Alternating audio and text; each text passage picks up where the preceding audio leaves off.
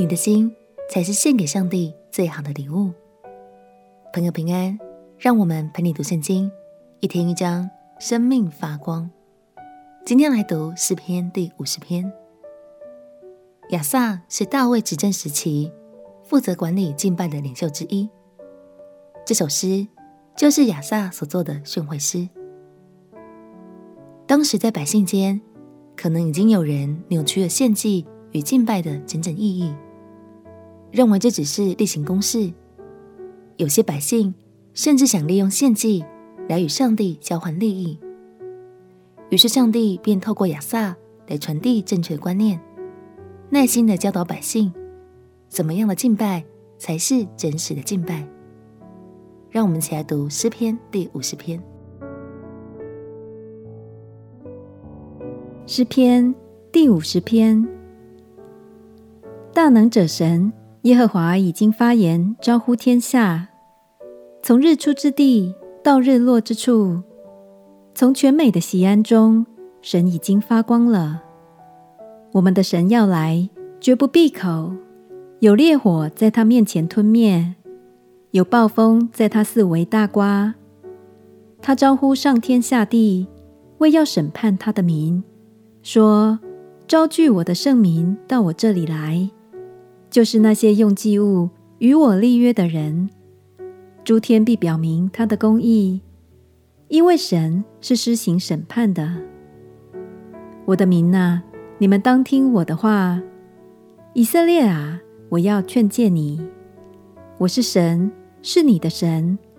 我并不依你的祭物责备你，你的燔祭常在我面前。”我不从你家中取公牛，也不从你圈内取山羊，因为树林中的百兽是我的，千山上的牲畜也是我的，山中的飞鸟我都知道，野地的走兽也都属我。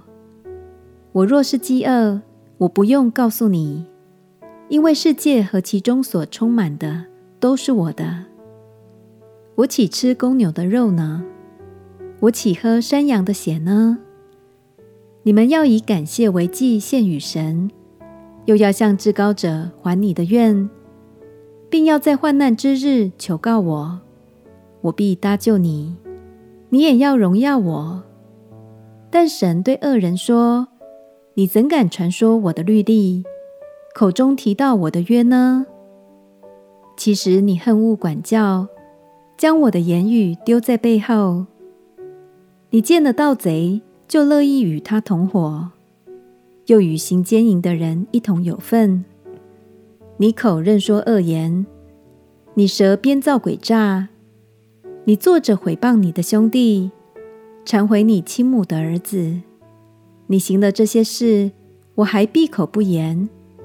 你想我恰和你一样，其实我要责备你，将这些事摆在你眼前。你们忘记神的，要思想这事，免得我把你们撕碎，无人搭救。凡以感谢献上为祭的，便是荣耀我。那按正路而行的，我必使他得着我的救恩。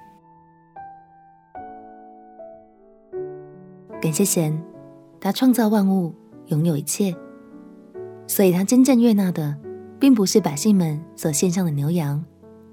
而是百姓们那颗愿意的心和感谢的心。亲爱的朋友，神清楚表明了他对我们的心意。若不真心感谢赞美神，那么再多的物质奉献，仍然是无益的举动哦。让我们彼此鼓励，重新校正我们敬拜奉献的角度，让每一次的敬拜都有心发出，并且蒙神喜悦。我们起来祷告。亲爱的耶稣，谢谢你带领我看见真实的敬拜。我要用真诚的心与感谢来敬拜你。祷告奉耶稣基督的圣名祈求，阿门。